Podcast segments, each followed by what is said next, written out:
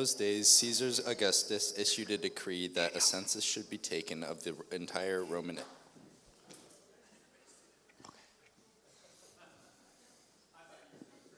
Thank you.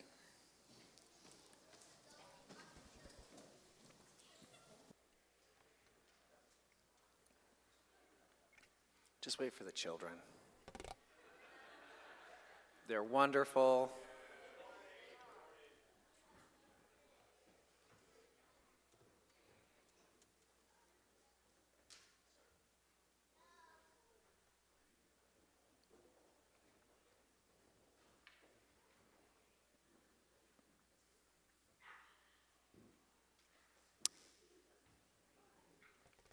Would everybody stand up? Daniel's going to read out of the Bible this morning for us as we begin.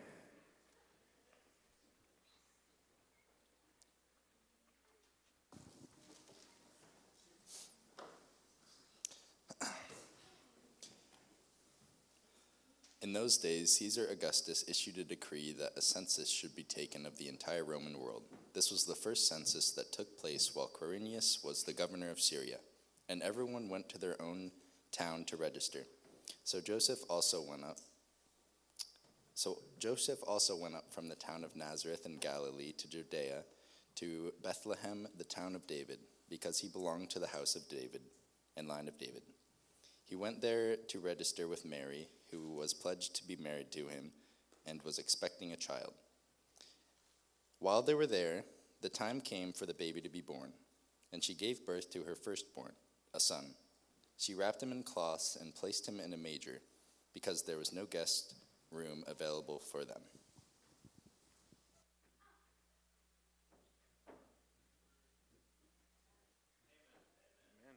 Amen.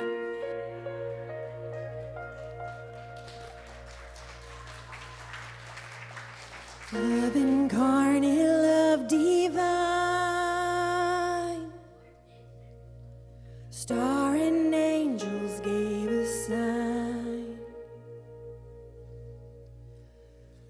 to babe on bended knee. The Savior of humanity. Unto us a child is born.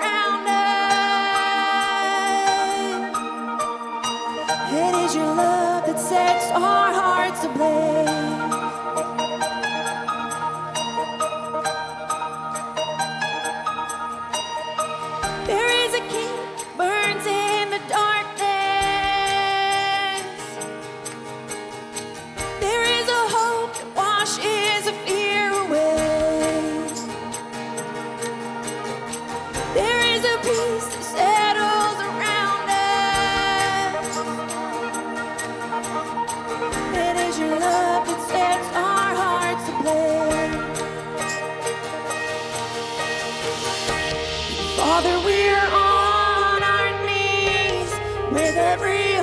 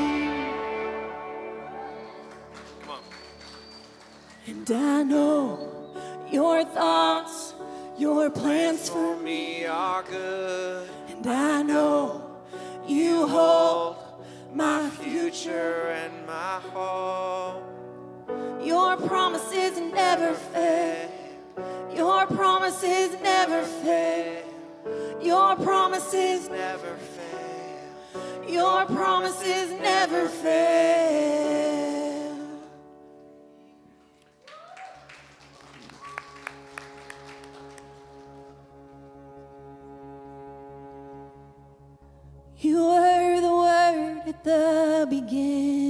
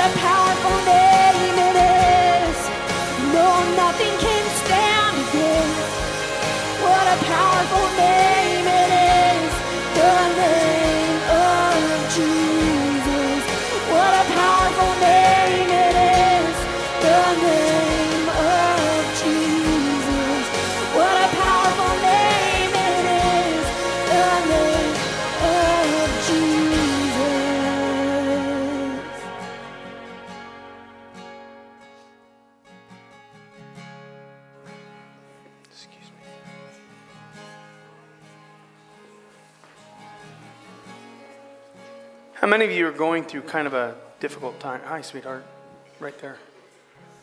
How many of you are going through kind of a difficult time in this holiday season because of loss, suffering, struggling? You need Jesus. Amen? Amen. How many of you are struggling with just life, just getting through? You need Jesus. Let's have some background music playing for a little bit. Let's dismiss the kids. Just stay standing, please. Dismiss the kids. Go to Sunday school. Have a great time, guys. A lot of kids today, amen? amen. Good thing I got a three hour sermon. You're laughing now, but you wait till we're done.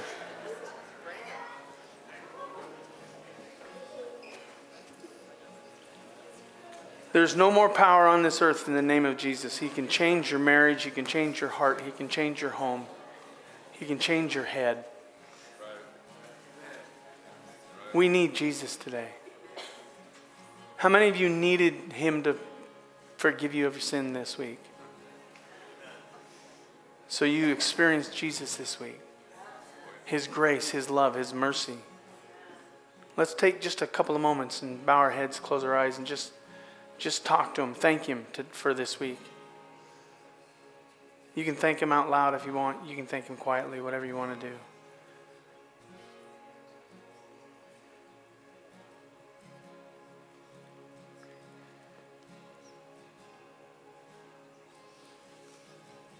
Thank you, Jesus. Come on, church. Thank you, Jesus. Thank you, Jesus, for loving us so much. Thank you for forgiving us. Thank you for caring for us. Thank you for everything, Jesus. It's at your name that my sins were forgiven. It's at your name that I have a home in heaven. It's at your name that my marriage is what it is. It's at your name that I have the life that I have, the future that I have.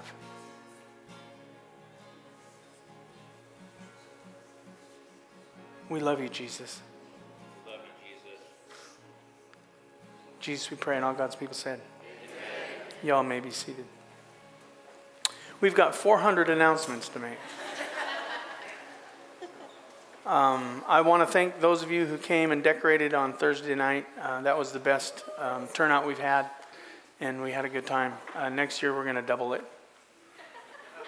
because we're going to put more up. So, um, this, uh, uh, right immediately after service, well, a few minutes after service, if you're interested in new life, if you tithe, if you, if you serve, if you're a part of what we're doing, hang around. We're going to have a, a, our annual business meeting where we talk about the budget. It's going to be very short. Um, if you've had church meetings where there's disagreement, that won't happen here. I, I pastored 25 years. I've never had a fight in a church business meeting, but no one's tried to fire me yet either. So if that happens today, there might be something different, but I don't think that's going to happen yet. Um, so that's immediately after the service. Um, this Wednesday, I'm starting a series uh, for couples or singles who want to be a couple. Like if you're single and you're someday going to get married, you need to, you need to get this teaching. Um, I do have to apologize to you. We did not get enough nursery volunteers ch- or children's ministry volunteers. So um, if you want to come and you have no place to put your kids, get a hold of me and I'll, I'll find something. I'll teach and have your kids on the platform with me while that happens. I believe this this lesson, this series of lessons, it's only three weeks long, talks about three spirits that are in our home, and they're in your home right now. And you don't even know it's there. You just think that this is something you've been fighting your whole life. Th- these are three spirits we're going to talk about and how to rid your home of two of them. We want to keep the one where the Spirit of God rules. Amen? So if you uh, need childcare, you have nobody to watch your kids, just let me know. I'll, I'll, I'll find a way because I believe it's this important. I believe it's so important. I put it in the busiest month of your lives, which is December. Because I think if you don't get this, you're going to start your year off all screwed up, and I don't want to do that. So, this um, Wednesday, 6 o'clock. Uh, I'm doing a 6 a.m. for guys who want to come at 6 a.m. If, if guys, if your wife needs to come because you, you've got the teaching. If your wife needs to come, you come at 6 a.m., send them at 6 at night, and you watch your kids. They're your kids. Just saying. Uh, first Thursday's Thursday night, December 7th. Um, if you want to get to know the church family, that's the best way to do it. Uh, we have potluck and we have communion, and we're going to do some worship. And then I've got a, a message that I'm going to preach that's going to help you start off your year um, right. There's some things we're going to leave behind, and there's some things we're going to take forward with us. Amen. So that's Thursday night, six o'clock. You say Wednesday night and Thursday night. So much the more as you see the day approaching. Amen. So just throwing that out there. And then my beautiful wife gets to explain her. So our women's white elephant ornament gift exchange is Friday, December 15th at 6 o'clock here at the church. So I hope that all of you will come and bring a friend or two or however many you want to bring. It'll be a fun night. Make sure you bring an ornament of your choice. It can be beautiful, it can be ugly, it can be funny, it can be whatever you want. It's a white elephant exchange. So that will be fun. Also, bring a dessert. And if you have diet restrictions, then just bring something that you can eat, a finger food of some kind. Um, the sign up sheet is right outside the doors here. So I hope all of you will get signed up. It'll be fun. Christmas Eve service is Sunday at 10 a.m. We normally do a Christmas Eve, like a night service, but um, I'm really into dads leading their homes right now. And so I want to give you guys the opportunity to lead your homes on, on Christmas Eve night, to read the Christmas story. That was one of the most impactful um, from a father, from a child learning from his father standpoint. Watching my dad read the Christmas story every year was an amazing experience. He would not let anybody else read the Christmas story. He was the head of the house, and he was going to lead the family spiritually. And so I, I just want to encourage that. I, next year, we'll probably do a Christmas Eve service, but we have one in the morning. Bring your family and friends. If they're going to want to be in a Christmas service, that's the one to be in. Um, so that's uh, Sunday at 10 a.m. And then at night, I'm going to encourage you, dads. And, and if there is no dad in the home, I'm going to encourage you, moms. You, you lead that. Your kids need to see leadership, spiritual leadership in the home. Amen? And then December 31st, uh, it's a Sunday, and we're going to have a Sunday morning service on the 31st, but we're going to have a Sunday night service. That's our vision night. And so some of you haven't been in a Sunday morning and a Sunday night since you were little kids, and you fought your parents then, and you'll fight your pastor now, but that's okay. I'll fight back because I believe this is, this is an important night for us to be together. Uh, I keep getting asked, are we going to stay up all night? I am 60 years old. I'm not staying up till 10 o'clock. So, because I know the next day's coming unless the Lord tarries, and then I'm going to be gone anyway, so it won't matter, right? But uh, that'll be uh, uh, December 31st. And then I think it's January 23rd is our starting of our uh, discipleship program, our rooted experience. It's the 23rd, right? Yes. Okay, perfect. Uh, on the 23rd. So if you have never taken any discipleship classes or you want to know what our first step is as a church, we want you to trust Christ as your Savior. Your second step is to get baptized. Your third step is start to read your Bible and, and attend church.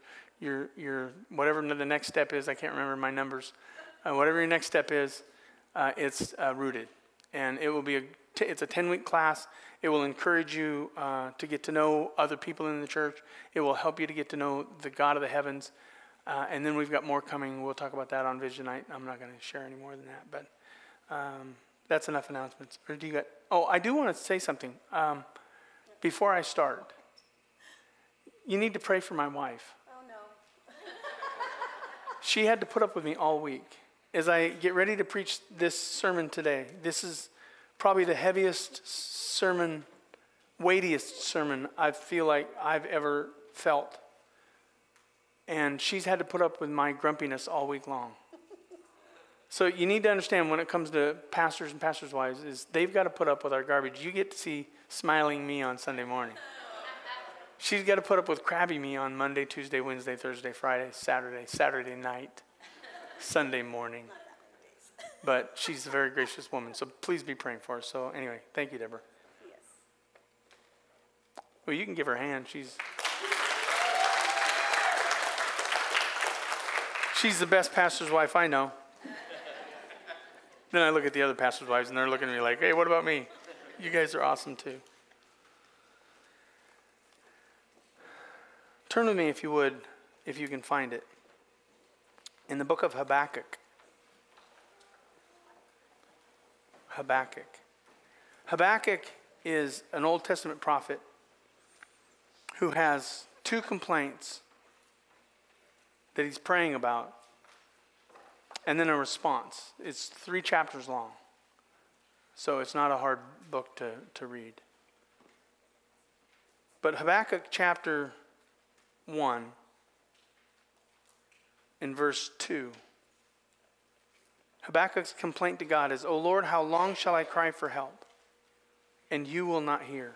Have you ever done that? Called upon God and he doesn't respond? It's frustrating, isn't it? Or cry to you violence and you will not save. Why do you make me see iniquity? Why do you make me see iniquity? Why do you make me turn on the television and see so much wickedness in the world? Why do you make me see so much ugliness in families? So much hatred, so much violence?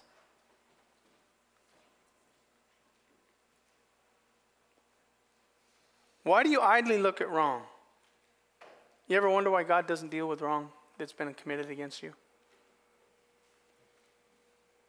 Destruction and violence are before me, strife and contention arise. So the law is paralyzed, and justice never goes forth. For the wicked surround the righteous, so justice goes forth perverted. Look among you, O nations, and see and wonder and be astounded. But God says, But I'm doing a work in your days that you would not believe if told. Why are things so bad?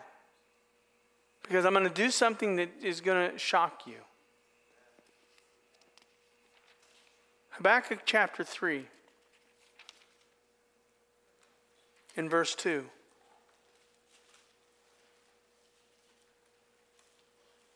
Habakkuk says, O Lord, I've heard the report of you, and your work, O Lord, do I fear. I've heard what you've done, and I'm afraid. In the midst of your years, revive it. In the midst of the years, make it known. In wrath, remember mercy. In wrath, remember mercy. Why do you make me see so much iniquity?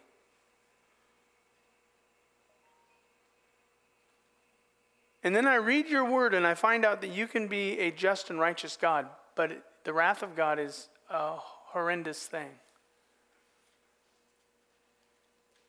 You make me see it, and then it makes me stop and say, Please, God, in wrath, remember mercy.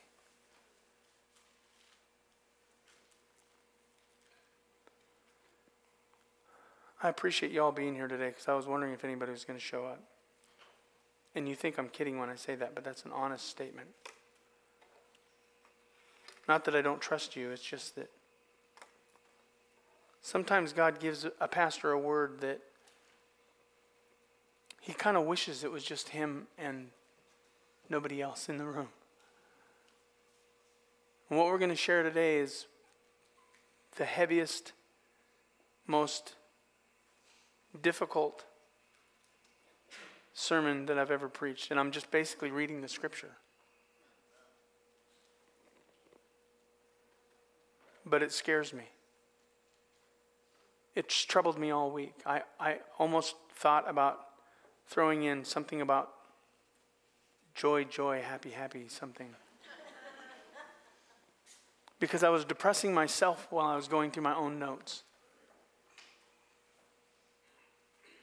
Because what we're going to read today is going to happen. It's going to happen. It's not a question of maybe it will, it's going to happen. So we're going to read what the scripture says about what God's going to do in the seven and a half years of tribulation that He's going to bring upon the earth at the end of the age. And it's heavy. Maybe it won't be for you, but it was for me. Because when God brings justice on the earth, it's not going to be an enjoyable moment. We talked about it last week how those of us who are Christians are saved from the wrath to come. Amen?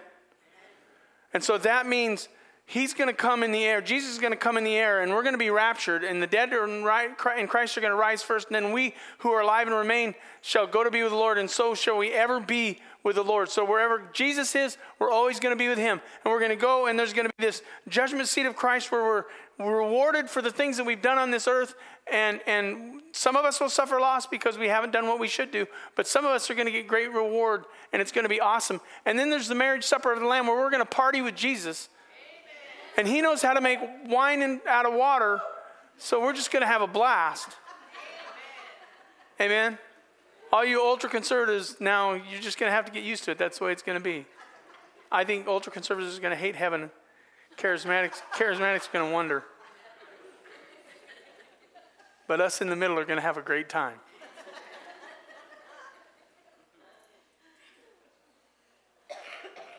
Can we pray? And if you want, you can come up and pray with me.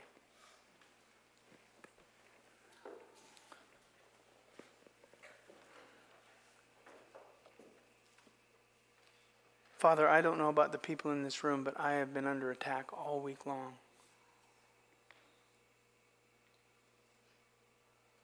Seeing what you're saying in your scripture, what's going to happen, what's going to come to pass, has made me look at myself and ask myself, Am I doing enough to warn people about what's to come?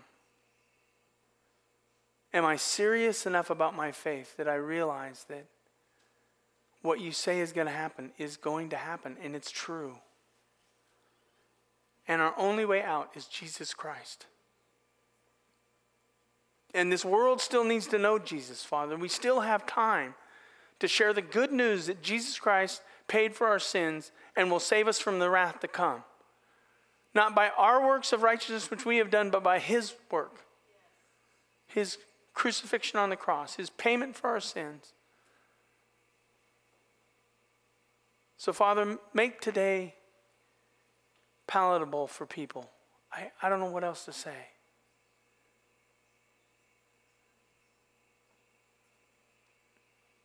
Help me, please. Forgive me of my sin.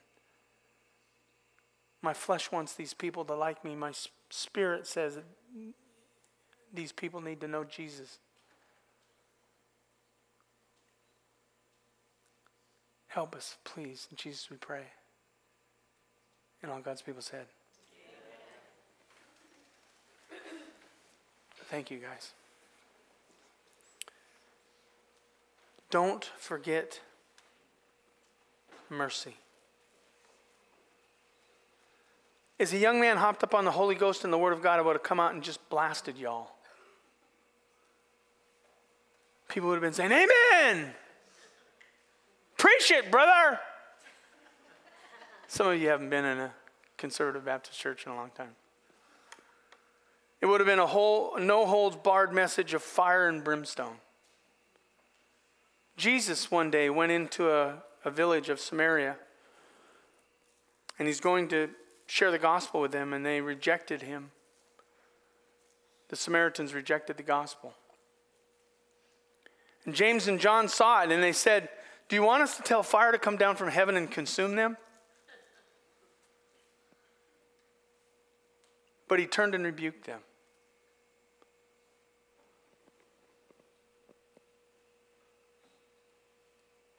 Jesus doesn't view this the way that we view it. I think sometimes we view it as let's just burn it to the ground.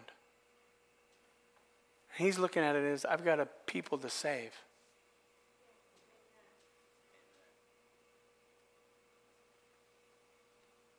Immature Christians, immature pastors want to just blast people. I want you to I want to warn you. that what is about to happen is going to happen. We are currently living in the church age, the age of grace. It is the easiest time to become a Christian because you trust Christ as your Savior, call upon Him, receive Him by faith. The Holy Spirit will come inside of you, cleanse you of your sin, transform you, change you. Therefore, any man who, who therefore any man be in Christ, he is a new creature. Old things are passed away, behold, all things become new. Your life will change. No pain, no difficulty, no hardship, Nobody in America is really going to persecute you for your faith. They might think you're crazy, but I'm sure there's other things you've done that made people think that you're crazy. Amen?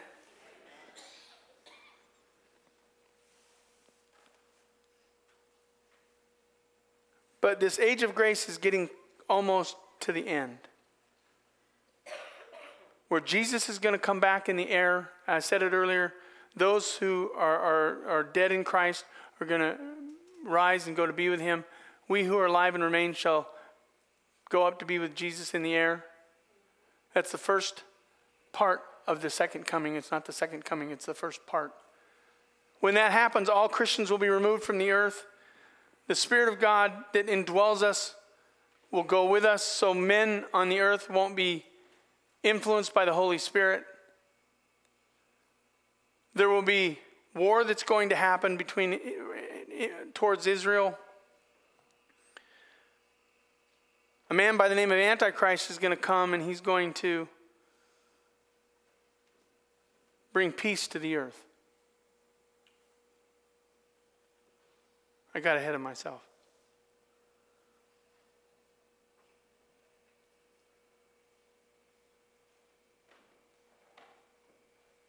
Now I got to find my way back.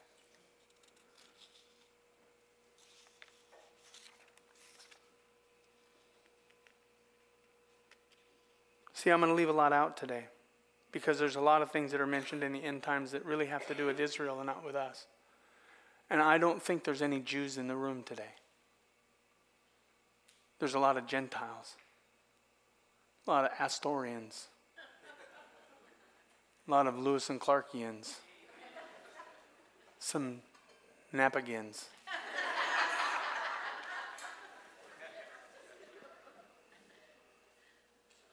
So I want to deal with what's going to be important for us. Not that the Jews aren't important because they've got their own thing to go through. See, what's necessary for me today is that you get clarity. And I think if we include all the things that have to do with the Jews and the Gentiles, we get confusion. And that's what a lot of end time teaching is it's confusion.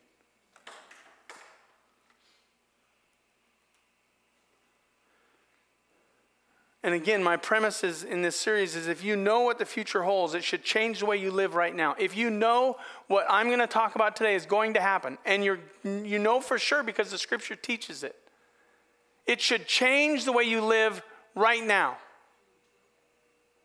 No more playing games as a Christian where you just attend church once in a while and you do your own thing and you live for yourself. If you know this is going to happen, this should change your home. It should change your heart. It should change what you put your hands to. What should be more important to you than anything else is the gospel of Jesus Christ and not the work of your hands.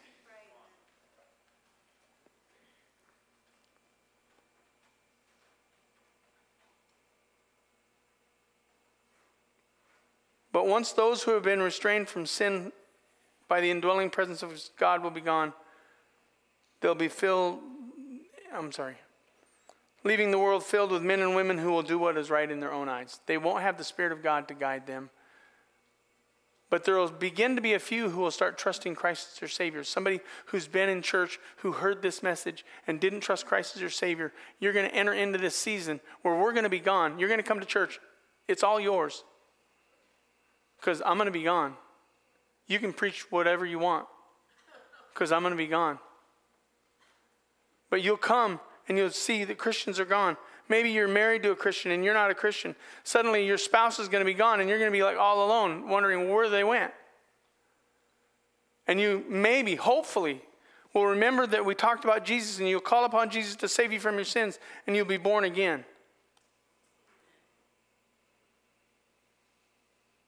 But you'll have to go through the tribulation period. You won't get to be at the judgment seat of Christ you won't get to be at the marriage supper of the Lamb. You're going to have to go through seven years of tribulation, three and a half just tribulation, just regular random tribulation, and then great tribulation. Now, when God says the tribulation's great, when a great God says this tribulation is great, it is great, not great good. Like the worst it could ever be. So we talked about the four seal judgments two weeks ago, and we're going to go over the first four very quickly. The Antichrist is going to come on the scene and, and make a treaty with Israel. Some say it's seven years long. I, I don't know. I don't think it matters how long the treaty. He's going to break it anyway, so he's going to make a, a, a treaty with Israel, and that's Revelation chapter six, verse one. He's going to bring the world again together under the guise of peace. This is a guy that you would vote for as president. If you're a conservative, you're going to think he's the most conservative guy ever. If he's a liberal, you're going to think he's the most liberal guy ever. And whatever brand you ascribe to, you're going to say, This is the guy. This is my guy. He's going to be that slick.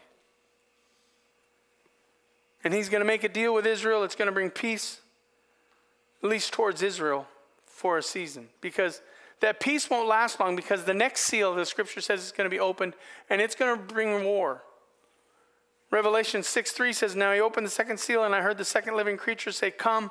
And out came another horse, bright red, and its rider was permitted to take peace from the earth, so that people shall slay one another. And he was given a great sword. We watch school shootings happen in our country, and we think that's a horrible thing, and it is a horrible thing, but it's going to happen so common at this day and age. You'll, you'll be amazed at how people will kill each other and what they'll kill each other for because they won't have the Holy Spirit to restrain them. War. Nations will be at war. Families will be at war. Life, er, bosses will be at war with their employees. Whatever, there's going to be war. Wherever there's war, there's famine. So the next seal reveals famine. Whenever there's war, there's famine. But this famine will only impact the poor people, it won't impact the rich. Doesn't it bother you when rich people don't pay taxes? And you're paying their taxes and you make next to nothing comparably. Okay, I'm the only one that has a problem with that. They're not going to have a problem. You're going to work all day to be able to provide for one meal for your family that day, and you're not going to be able to take a day off because if you take a day off, no one in the family is going to eat that next day. Wherever there's war, there's always famine. In the following judgment, number four, in this seven year period that starts with the first three and a half, number four, death and its shadow, shadow hell will show up. I heard the voice of the fourth living creature say, Come. And I looked, and behold, a pale horse, and its rider's name was Death, and Hades followed him. And they were given authority over a fourth of the earth to kill with a sword and with famine and with pestilence and with wild beasts of the earth. It is approximated that one quarter of the earth, approximately 1.8 billion people, will die when this judgment happens. 1.8 billion people will die. I can't remember the number of people who died when COVID happened, but we freaked out. Imagine one quarter of the earth dying.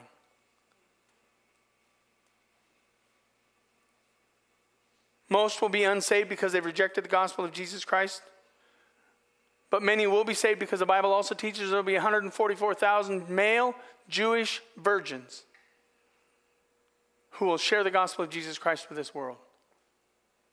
So people will be getting saved as these 144,000 Jews that God has sealed share the gospel. I tell you, they're male Jewish and virgins, so if some female Jehovah's Witness comes up to you and says that I'm part of the 444,000, can't be. It's Revelation chapter 7 and Revelation chapter 14. They're male, they've never been with women. They're Jewish, they're of the tribe of, of, of Israel, tribes of Israel. And they're virgins because they've never been with women. So they're men who've never been with women. Deep. This means they're strong, connected by birth to the Savior, and separated by sin and self so that they can share the gospel of Jesus Christ. And they'll share gospel, the gospel of Christ throughout the world. And then the fifth seal reveals something about the earth at this time. Fifth seal is going to be open. We haven't talked about this. It's a statement from the post rapture martyrs. So it's people who have come to know Christ as their Savior post rapture during that three and a half period. They're going to make this statement. When he opened the fifth seal, I saw under the altar of souls of those who have been slain for the word of God and for the witness that they had borne. Because remember, Christians, we're raptured out of here. We're, we're gone. So it's not pre wrath Christians, it's post wrath believers. And they'll say, Oh, sovereign Lord, holy and true, how long will you, before you will judge and avenge our blood on those who dwell on the earth? And they were each given a white robe and told to rest a little longer, and the number of the fellow servants and their brothers should be complete, who were killed as they themselves had been. So, Christ, people who come to know Christ as their Savior during this seven year season will be murdered and martyred by others for believing in Christ. So it won't be like you get saved and you change your life and you stop going to bars and your friends give you a hard time because you stop going to a bar. I'm being persecuted. No, they're literally going to kill you because you claim Jesus Christ as your Savior.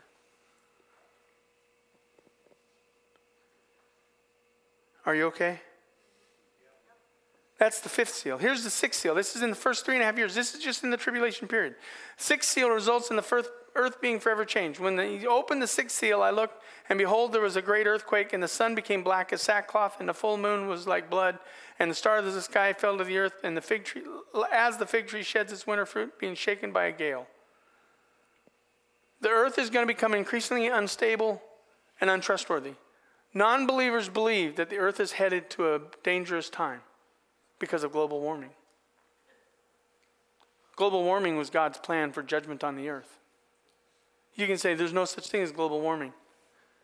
You haven't lived in Astoria very long because it used to actually rain here all the time like this. You guys do remember the last couple weeks where the sun actually was out in November. I don't remember that when I was a kid for the first 20 years of my life. It was raining the whole time. Sun came out in July, you made hay in July, and then you stopped making hay in the middle of April, August because that was done. You got a month and a half. My dad used to say, make hay while the sun's shining. Well, that was a month and a half. That's all you had. Now it rains a couple of days, and you're like, oh, it rains all the time around here.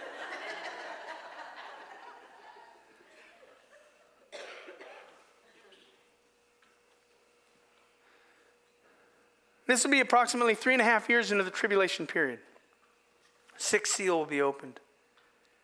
At this point, the Antichrist will enter the temple in Jerusalem. He'll sit on the temple's throne and he'll declare himself to be God. So, this Antichrist who brought peace to Israel will now go and say, I'm going to break the treaty that I made with Israel because I'm God. And he'll make statues and people will expect people to worship him. And that's a, a, a Jewish issue for us right now because we're going to be gone or we're going to be martyred. Amen.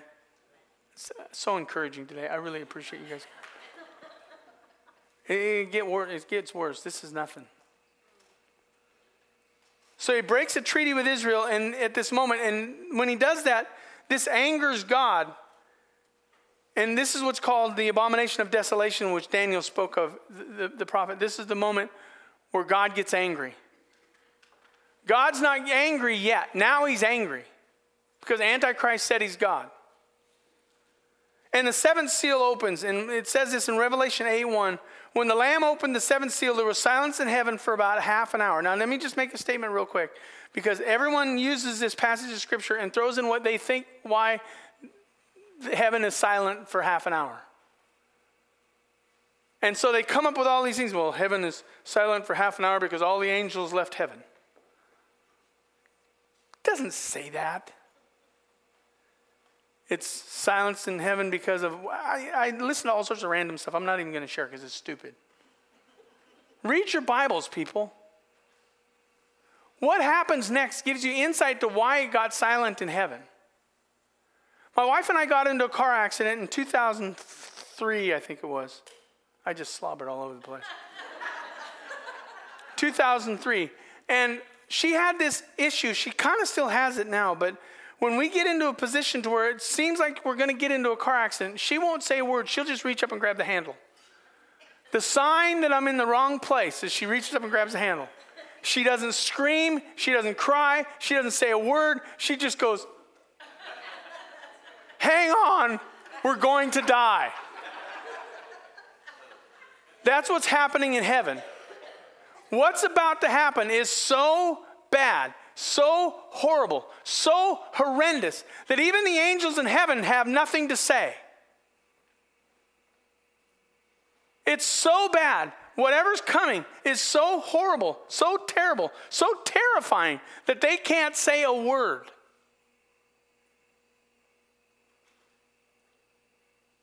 Three and a half years in, great tribulation begins because God's now, now God's angry.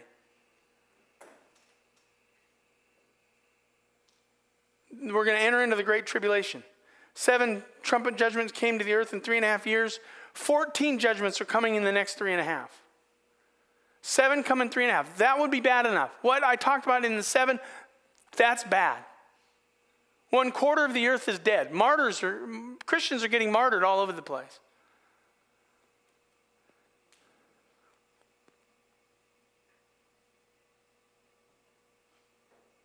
So, what comes next is the trumpet judgments. Three and a half years into this. And I'm just gonna, I'm not, I'm not gonna read all the passages because there's a lot. Just the eighth total judgment, but the number one bowl judgment, I'm not bowl judgment, trumpet judgment. One third of vegetation on the earth will be destroyed. One third of vegetation on the earth will be destroyed. Trumpet will blow, one third of the vegetation is destroyed. The ninth judgment and the second trumpet judgment, one third of ocean creatures will die. One third of all the creatures in the ocean will die. The tenth judgment total, the number three trumpet judgment, one third of all fresh water will be destroyed.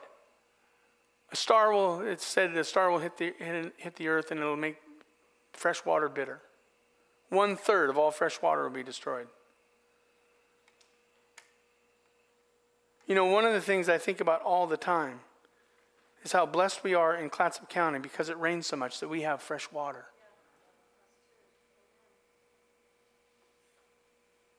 Could you imagine not having fresh water to drink?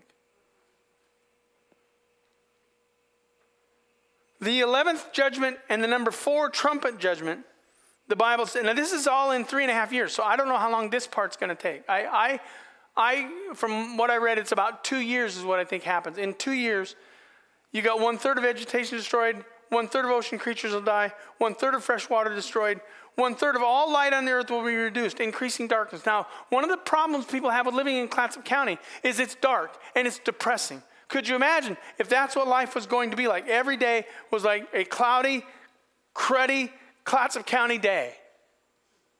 The sun is not going to shine.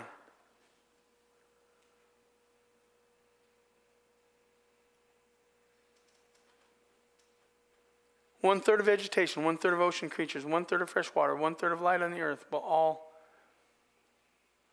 be taken from us. And here's the woe. When God says there's a woe, when God Himself says, woe, when God says, whoa, you pay attention. Let me read this. This is a lot. Revelation 9 1. The fifth angel blew his trumpet, and I saw a star fallen from heaven to earth, and it was given a key to the shaft of the bottomless pit. Stop. There's going to be war in heaven. Satan's going to be cast out. He is the star. It's cast, he'll be cast out of heaven. He'll no longer be able to go to God and say, What about Pat? What about Kaylee? What about Steph? What about Carrie? What about that Pastor Andy? He's pretty messed up. There'll be no more entering heaven for him. He'll be down here. He'll actually be spending his time here. And he opened the shaft of the bottomless pit, and from the shaft rose smoke and smoke from a great, as like the smoke from a great furnace. And the sun and the air were darkened, and the smoke from the shaft.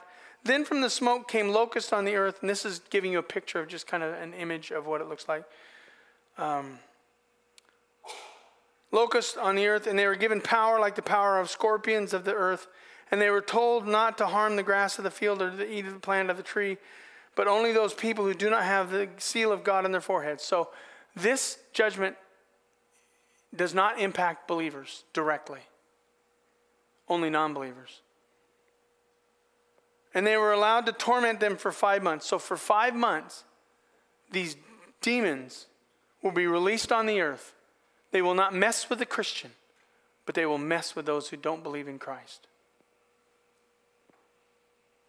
And the Bible says, and in those days people will seek death and will not find it. They will long to die, but death will flee from them. They will try to kill themselves and won't be able to.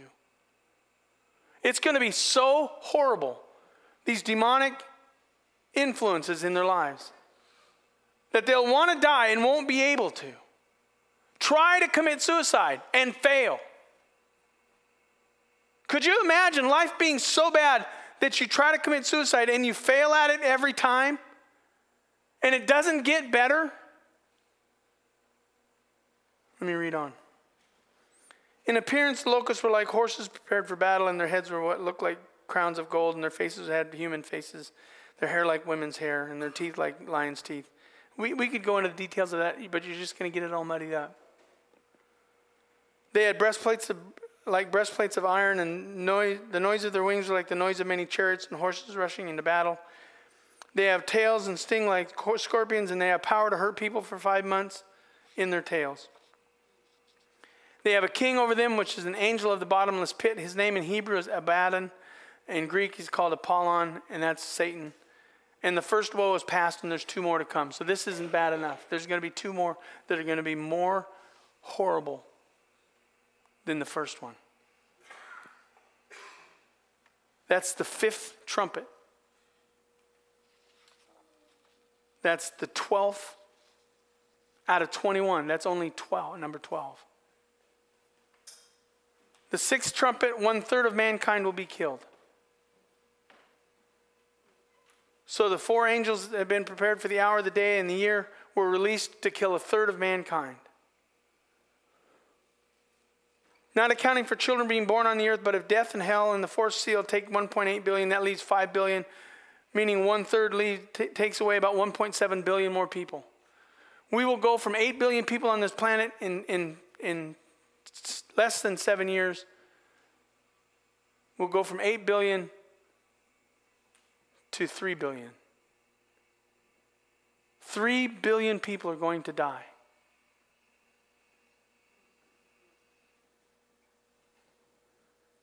The rest of mankind, go to verse um, 20, please.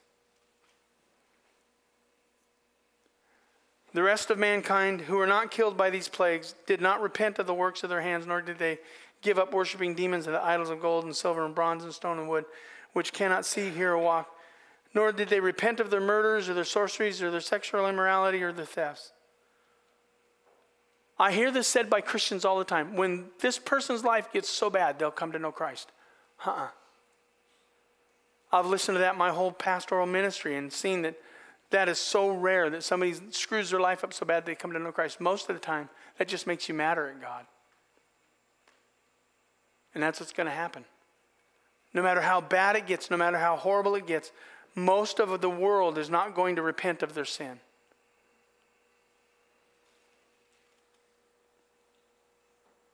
The seventh trumpet judgment results in an announcement that Jesus is coming back.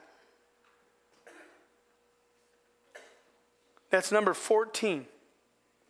So at the 14th judgment, in the second half of the three and a half years, that's about two, year, two, two years that all this seven trumpet judgments happened. We got a year and a half left. And so God pronounces Jesus is coming back. Go to verse uh, 17. Wave at me when you get there. Got it?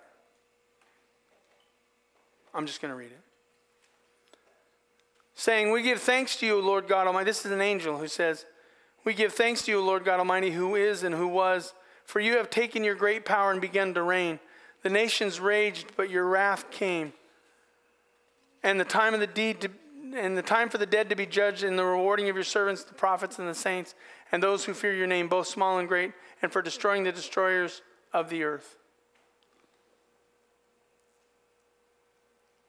The 24 elders say, You are worthy to do this because man will not repent of their sin. You are just, God. You are holy. You are righteous. You are right in this because men refuse to repent of their sin.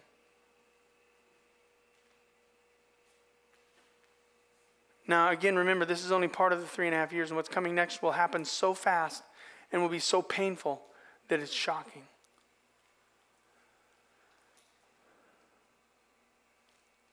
Are you guys okay? They're called the bowl judgments because they're poured out from heaven. The first one will result in painful sores. So the first angel poured out the bowl on the earth, and harmful and painful sores came upon the people who bore the mark of the beast and worshipped its image. So this only affects those who are non believers. Now, if you're a non believer and you've got sores, and believers don't have sores, that means you're angry at the believers who don't have sores. Why don't they get sores? Because they trusted in Christ as their Savior. Why do I have sores? Because you won't trust Christ as your Savior. He can't do that to me. Yes, He can. Well, I'm going to kill the Christian for being that way. Where do you think the martyrdom is going to come from? They're just going to get more angry and angry and angry because God's taking care of His people. Number two, the 16th judgment, and number two of the bowl judgments, see, all, sea, all seawater is going to turn to blood and everything that was in the sea dies. All sea creatures in this judgment die.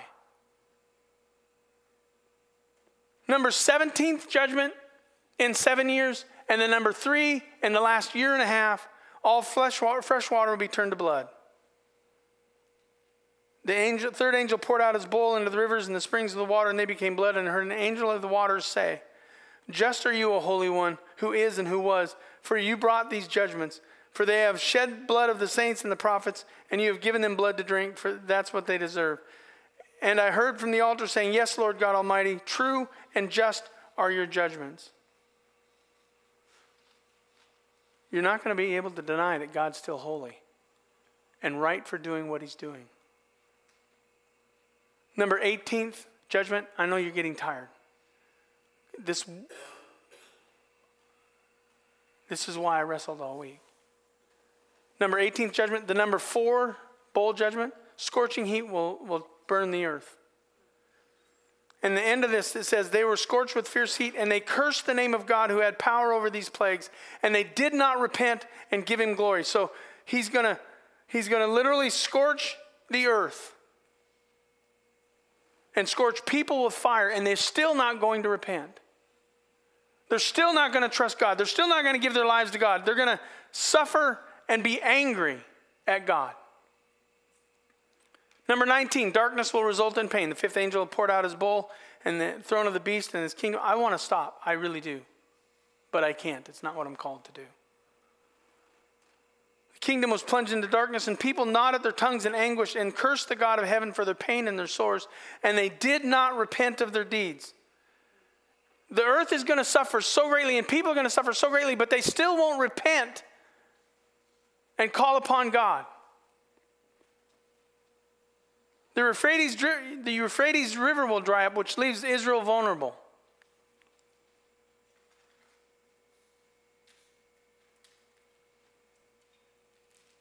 And I'm just going to read verse 15. Behold, I'm coming like a thief, Jesus said. Blessed is the one that stays awake, keeping his garments on, so that they may not go about naked and be exposed. And they assembled at the place in the Hebrew called Armageddon. So Armageddon's going to happen. We're at the tail end of the seven year tribulation period. That's the sixth bowl judgment. And there's one more left. You ever have one of those days where things go bad and they just progressively get worse? This is what this is teaching the 21st judgment and the number seven bowl judgment, earthquakes and hail will pummel the earth. The hail will be a hundred pound hail. Earthquakes are going to happen like never happened. The worst earthquakes ever. in verse 23 and the hailstones one, about 100 pounds each fell from heaven on people and they cursed god for the plague of the hail because the plague was so severe you're not stopping a 100 pound hailstone from going through your roof of your car, your truck, even if it's a Chevy. I'd be selling my Fords right now.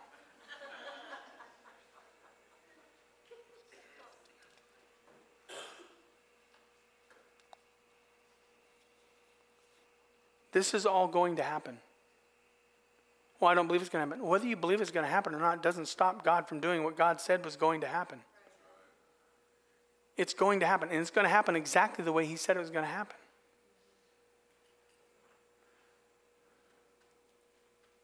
Jesus Christ will then return to the earth, rule and reign for a thousand years. Satan will be cast into the pit of, uh, the bottomless pit for a thousand years. He'll release him.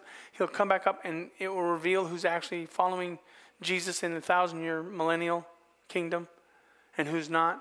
And they estimate about a third of the people that are left on the planet with Jesus ruling and reign for that thousand years are going to re- re- rebel against God, and God's going to destroy them all with just the, the words of his mouth. Jesus will destroy them. And then the cool parts of heaven start for us. This will be all done. And you will either spend eternity with God in heaven because Jesus Christ is your Savior, or you'll spend eternity in the lake of fire. I don't like that. I don't either.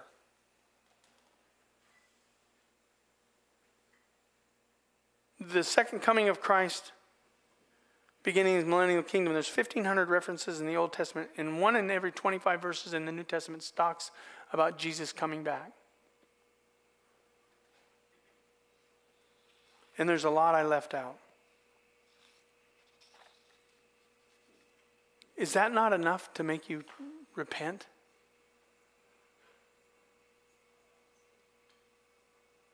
To wrap your mind about what's going to happen in that seven years, Matthew chapter 24, verse 21 says, Then there will be great tribulation, such as not been seen from the beginning of the world and now and until now, no, and never will be. And if those days had not been cut short, no human being would be saved. But for the sake of the elect, those days will be cut short. If it wasn't for God's love for us, He would just wipe everybody out. Everybody who refuses to accept Him as Lord and Savior. Which is why I started with, Oh Lord, I've heard the report of you. And your work, O Lord, do I fear. This scares me. If you're a parent and you have a child, if this if the Lord tarries for 10 years and your child becomes in a place where they can they are responsible for the spiritual choices that they make. They can either choose to accept Christ or reject Christ. And if they reject Christ, they're going to experience this. Some of you have grandchildren. Your grandchildren, if they don't know Christ as their Savior, they're going to experience this. Well, I don't want to think about that. I know that's why we don't talk about it a lot. We want to talk about joy, joy, happy, happy. You want me to preach messages on how God's going to bless you all with this and that? And God's already blessed you with Jesus Christ. But for many of you, it's not enough.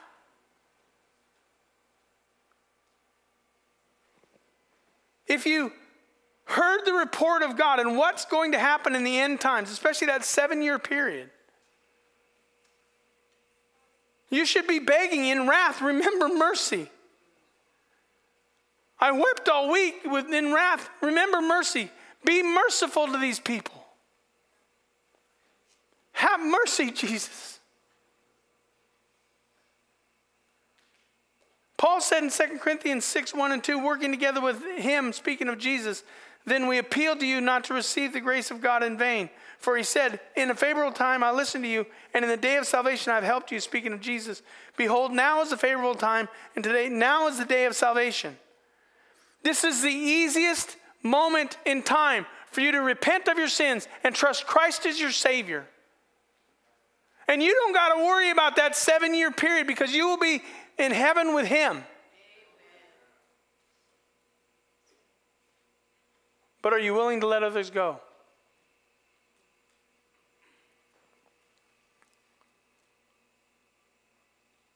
If you know the report of him and it scares you, Part of remembering mercy is sharing the gospel of Jesus Christ with those who've never received it.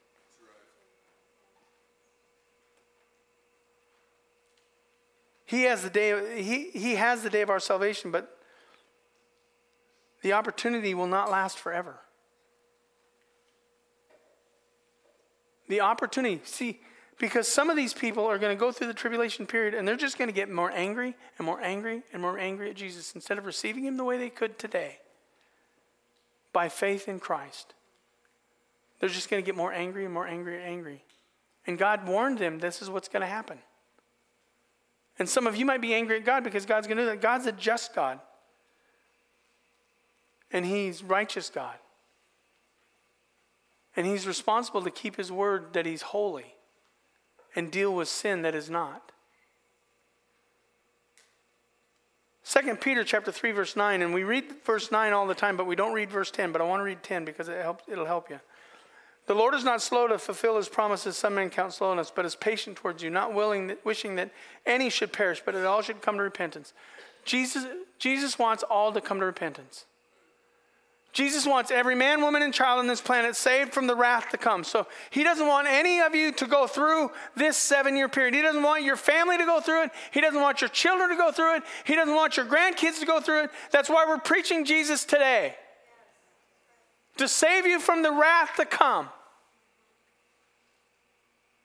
But it goes on and says, But the day of the Lord will come like a thief. And then the heavens will pass away with a roar, and the heavenly bodies will be burned up and dissolved, and the earth and its works that are done on it will be exposed. He's going to come. He's going to come soon. Rapture's going to happen, we're going to go. I'm out. I'm not going to be able to preach the gospel to you anymore. I'm not going to be able to provoke you unto repentance. You're going to have to watch old videos of me, which is horrible.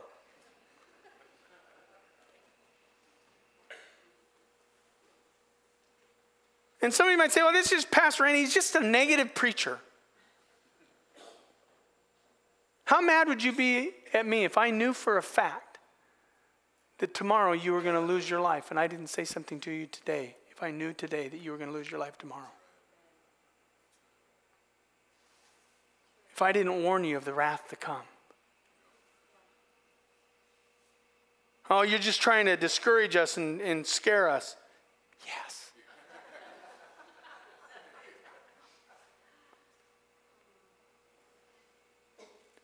I don't want anyone to go through that seven year period. Lake of fire and hell is bad enough. But to suffer on the earth because you would not trust Christ as your Savior, what a shame. What you don't understand is we're in the church age where God's trying to save us from the wrath to come. You might say people have been scared by that story for centuries. Yep.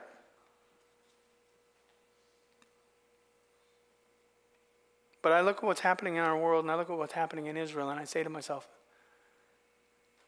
He's coming. Soon. Jesus said you can discern the, the, the seasons, uh, the signs of the times by the seasons and by the sky, but you can't seem to get that he's coming back. Red sky in the morning, what, what's it say? Sailors take warning. It's true, isn't it? Red sky at night, you know that. Jesus says you can discern the signs of the times, but you, uh, you can discern the skies, but you can't discern the signs of the times. Look at the world. Is it getting better?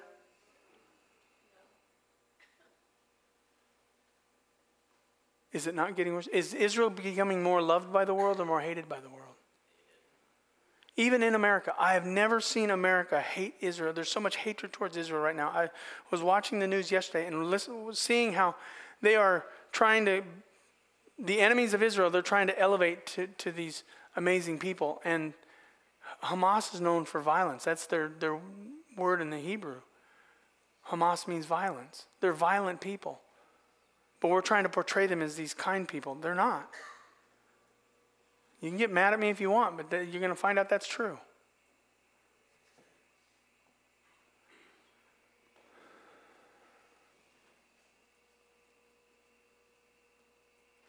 We are at the end.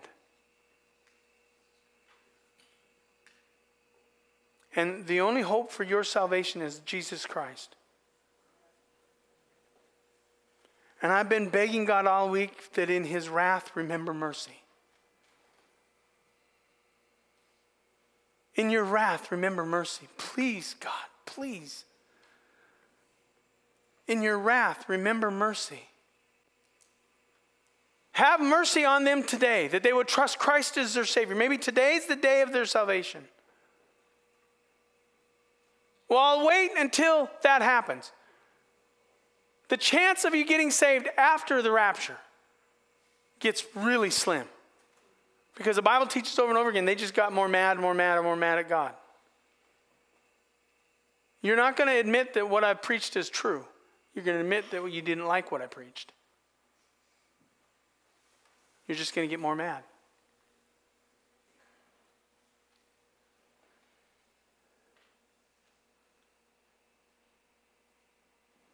God has a right to be angry because men, no matter what he offers them, still reject him.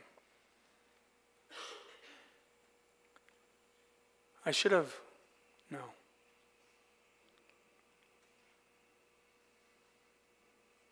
Let's stand, please.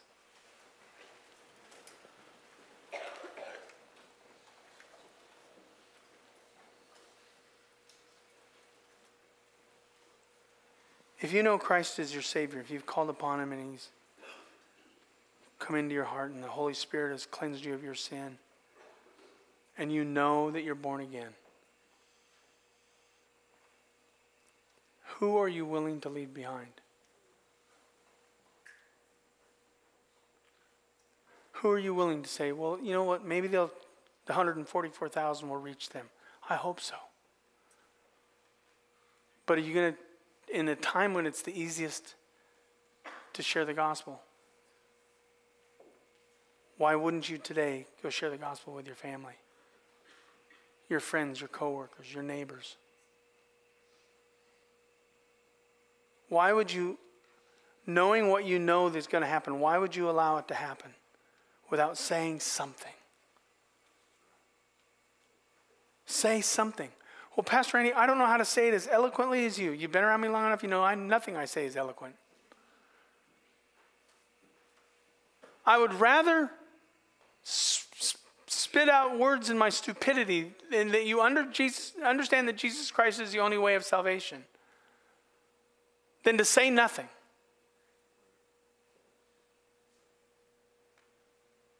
If somebody's heading for a crash, you don't stop and say, Well, I got to have just the right words.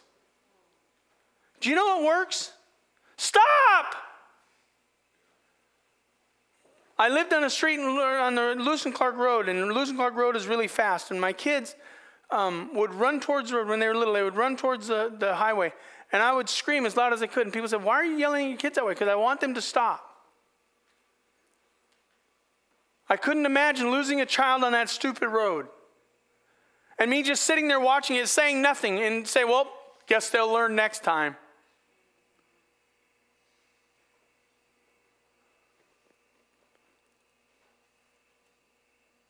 You're a Christian.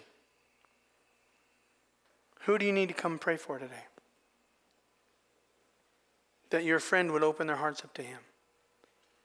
If you know you're not a Christian, and please don't play a game with me. You know you have no passion for church. You know you have no passion for Jesus. You know you don't pray. You know you don't care about the Word of God. You're at church because your wife brought you, your husband brought you, your kid brought you. You had nothing else to do on a Sunday morning but sitting here with me, letting me yell at you. But you know you have no desire for the things of God. There's going to come a point in time where you're going to need God. Why don't you make today the day of your salvation? Why don't you make today that day? So that you can guarantee that you're saved from the wrath to come, that you won't have to experience that seven years of horror.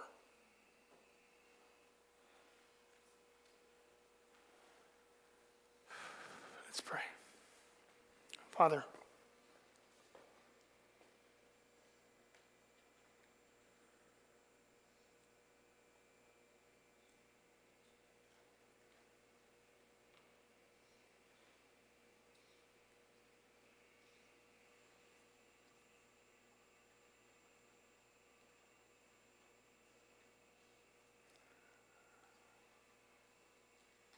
don't know what else to say, Lord.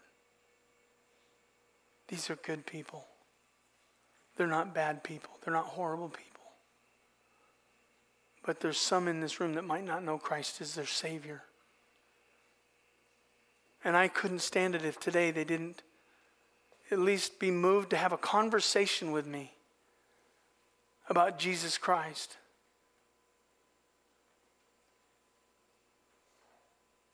I don't care about the business meeting. I don't care about the business of the church. I care about the gospel of Jesus Christ and how it saves people from the wrath to come. I don't care about the issues that are stupid that people talk about. I care that people are going to be separated from God for eternity in a place called hell because they never trusted Christ as their Savior.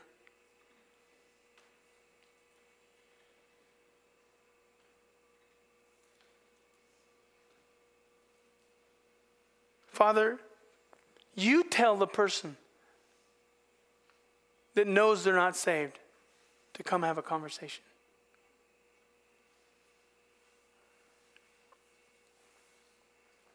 And you tell the Christian it's time to get serious about the future. It's time for them to stop sitting on the sidelines and start serving in the church.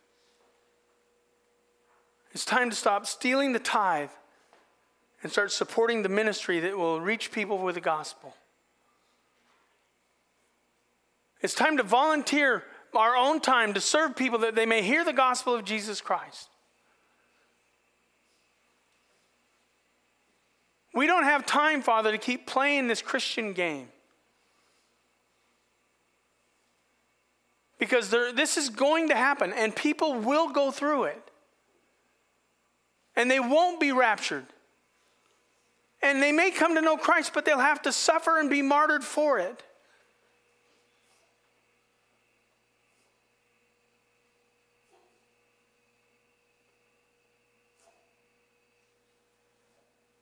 Father, please move our hearts. With heads bowed and eyes closed, please.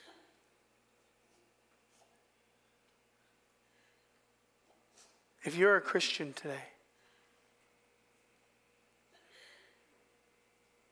how many of you would be honest today and say, Pastor, I haven't been concerned about the future like I should be? Pray for me. Please raise your hands, heads bowed, eyes closed. I haven't been concerned about the future as I should be. It's time.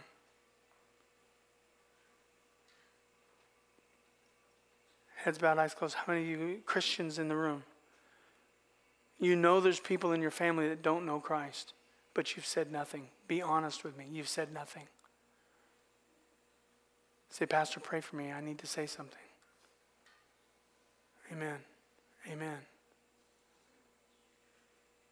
Father, give them the words that they don't even have themselves. Holy Spirit, speak through them. Words of salvation and hope that may save their family from the wrath of God. Heads bowed, eyes are closed. One more. Christian, you know you should be serving more, but you've become selfish. I want you to come and present yourself to Jesus at this altar. Come on, heads bowed, eyes closed. You've been selfish. Come on. Come on. You've put your things before, your life before, yourself before the cause of Christ.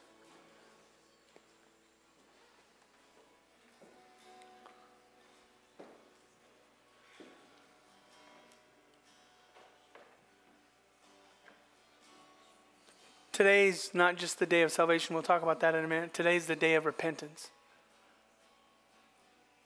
If you know this is the future, it should change the way you live. If you know that this is the future of the world, what's going to happen, it's a promise from God. It's going to happen. How could you live with yourselves allowing people to go there? How could you not say something? How could you not sacrifice your time and your talents and your treasures for the kingdom things? Because the only thing that's going to save man from this wrath of God is Jesus Christ. And his name needs to be glorified and praised and honored and spoken of throughout the world.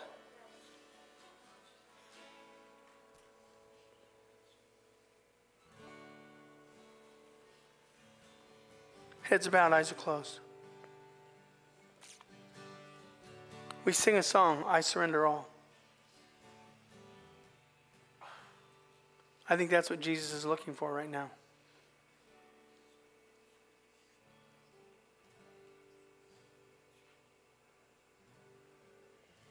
That's what he's looking for right now. Are you willing to surrender all today, Christian?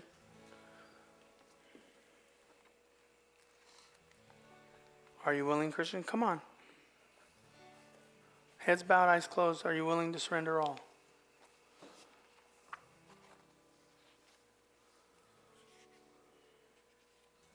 If you know what's going to happen,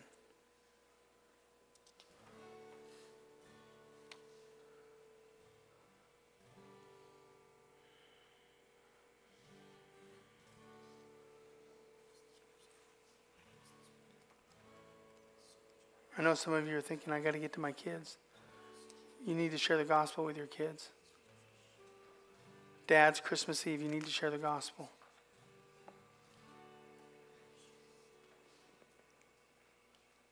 The hymn says, All to Jesus I surrender, all to Him I freely give.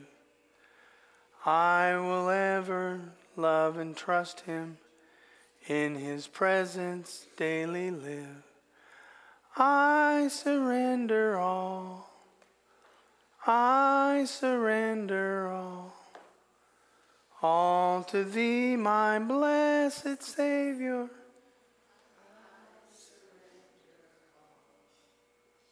All to Jesus I surrender. Humbly at his feet I bow. Worldly pleasures all forsaken. Take me, Jesus, take me now. I surrender all. I surrender all.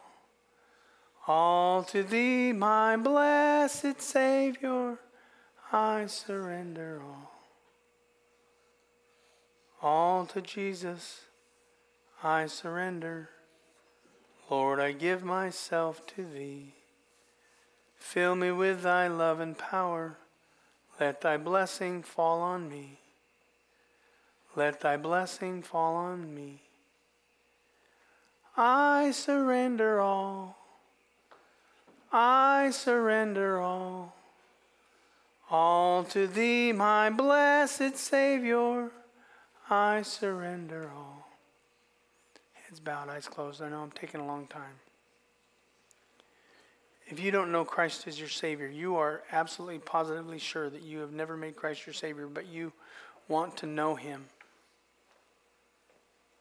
Nobody's looking around but me. Would you just do me a favor, raise your hand, and say, I need to know Christ as my Savior? Is there anyone? Amen. What I want you to do is I want you to come up to me afterwards and we're going to have a conversation about Jesus. Because I want you to be confident that whatever comes in the future, you will be with Christ. Amen. Gracious Heavenly Father, what I've gone through this week for, for you has been worth it.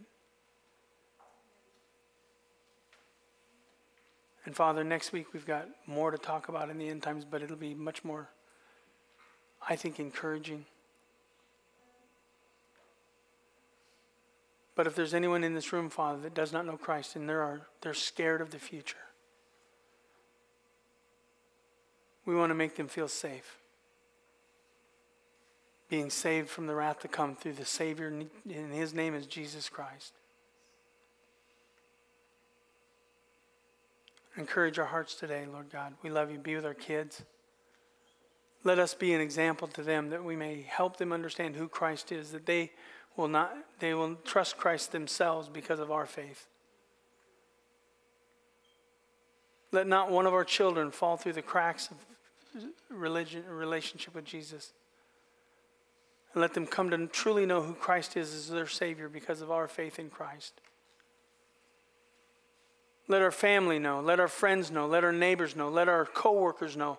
Let strangers in the grocery store know that Jesus Christ loves them and wants to save them from the wrath to come. And they just need to know who Jesus is. Father, I pray for Wednesday nights this month because my hope is that we help parents deal with spirits that are destroying the Spirit of God in their homes. That their homes could be safe places for the Spirit of God to dwell. And that the kids may know Christ through that. Be with us Wednesday, be with us Thursday, be with us throughout the week. We love you, Jesus. We love you, Jesus. Come on, give Jesus, just, just tell him. In Jesus we pray. And all God's people said, Amen. Y'all.